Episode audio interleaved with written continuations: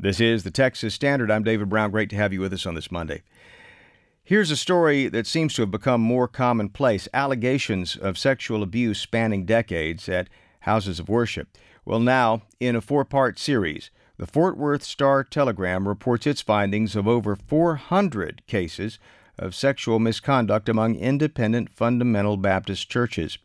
These allegations cover over 40 states and even Canada. Sarah Smith is the lead investigative reporter for the Star Telegram, and she joins us now. Sarah, welcome to Texas Standard. Thank you so much for having me. So, tell us what's going on and what you and your team discovered. The thrust of our main finding is that it's quite prevalent in these churches. And much of the reason is because there is a culture of fear that's permeated by the pastors. So people are afraid to leave the church, afraid to speak up against their pastor because that feels like you're speaking up against God, and a strict hierarchy that puts the pastor on top and uh, women and children at the very bottom. Tell me why you chose to look at these uh, independent fundamental Baptist churches. Had you heard reports in the past, or did someone come to the uh, Star Telegram, or what? What happened?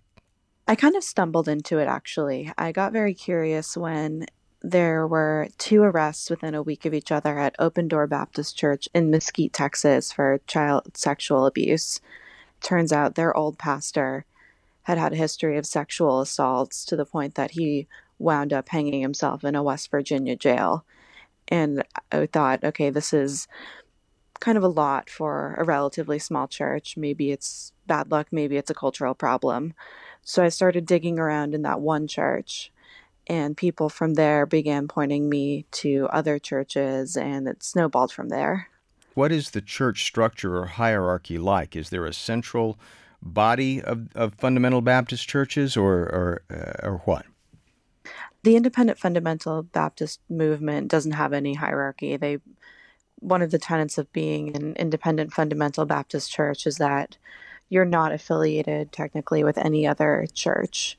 Um, it's pretty much the opposite of that top down, strictly controlled Roman Catholic Church structure.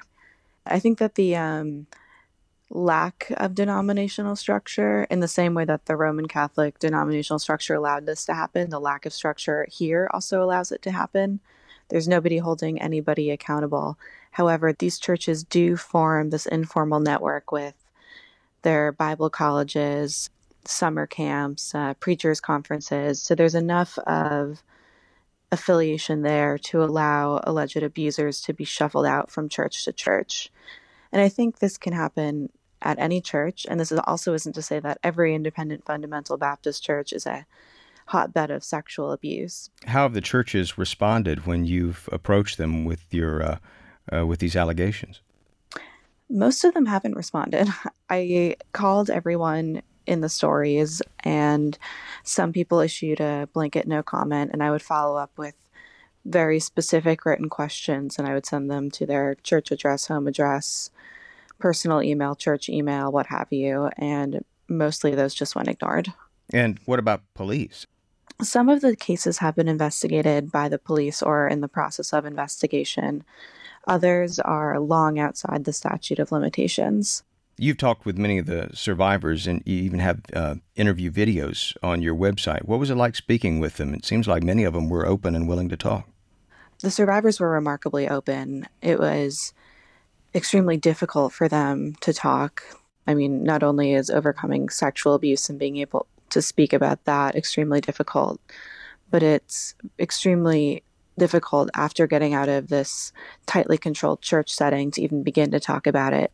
But the overarching philosophy that I think got a, had a lot of them willing to put that aside to talk to me was I had to go through something so horrible, and I hope that this stops one more person from being in that same situation. Obviously, your Fort Worth news uh, organization, uh, Fort Worth based news organization. Why dig so deep and, and far and wide? Because the story warranted it. I don't think that you have to be the New York Times or the Washington Post to be able to do a national story. We found the original story in Texas and the, we just followed the threads. And I think that shows that the power still of local papers. We've been speaking with Sarah Smith. She is the lead investigative reporter for the Star Telegram. And we'll have a link to her latest at texasstandard.org.